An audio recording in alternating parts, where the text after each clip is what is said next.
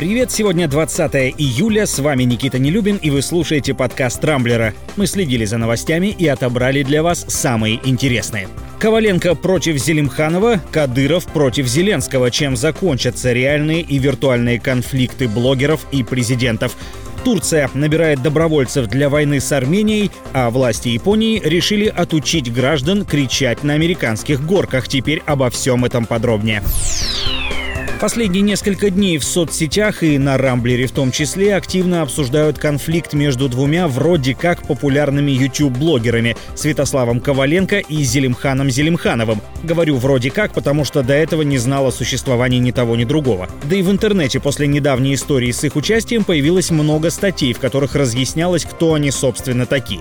Блогеры снимают ролики о том, как они борются за справедливость, каждый по-своему. Коваленко защищает граждан, столкнувшихся с социальным социальным неравенством, а Зелимханов ни много ни мало всех мусульман. На его канале полно роликов, на которых различные люди извиняются за оскорбление людей или религии. И вот на прошлой неделе Коваленко заявил, что Зелимханов не является для него авторитетом, а тот вместе с несколькими земляками избил строптивого оппонента в одной из московских подворотен. В итоге извиняться пришлось уже самому Зелимханову, причем поговаривают, что это произошло после вмешательства главы Чечни.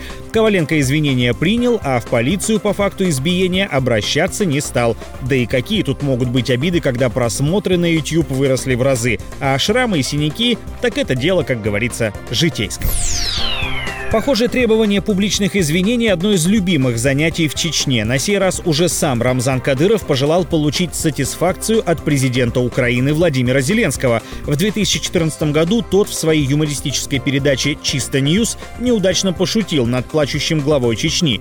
Четыре года спустя Зеленский в интервью украинскому журналисту Дмитрию Гордону принес извинения, однако Кадыров, видимо, увидел их только сейчас. Тогда Зеленский заявил, что саму программу он якобы не видел, а монтировали ее без его ведома, при том, что он являлся руководителем шоу. В общем, такие объяснения главу Чечни не устроили, и он потребовал от теперь уже президента Украины определиться с позицией и подтвердить свои извинения. В противном случае Зеленскому, мол, придется отвечать уже лично перед Кадыровым. Надеюсь, до рукоприкладства, как в истории с блогерами, дело не дойдет. Теперь о еще одном конфликте, на сей раз куда более серьезном. Уже вторую неделю на границе Армении и Азербайджана продолжаются вооруженные столкновения.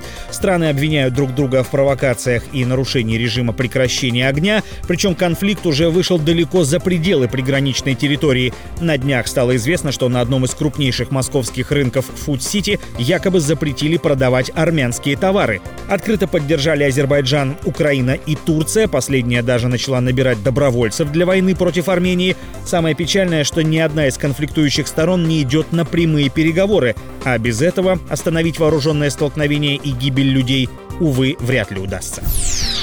Но есть и хорошие новости. Например, жители Японии решили отучить кричать на американских горках. Местный консорциум парков развлечений разработал правила поведения, согласно которым посетители не должны кричать, чтобы не распространять инфекцию. Тем, кто будет кататься молча и в защитных масках, обещают скидки на фотографии, сделанные во время поездки на аттракционе. Кстати, президент компании на личном примере показал, что проехаться на американских горках без крика вполне возможно. Многим посетителям новые правила, понятное дело, не понравились. Впрочем, никаких санкций за их нарушение, по крайней мере пока, не предусмотрено. На этом пока все. С вами был Никита Нелюбин. Не пропускайте интересные новости, слушайте и подписывайтесь на нас в Google подкастах и CastBox. Увидимся на rambler.ru. Счастливо!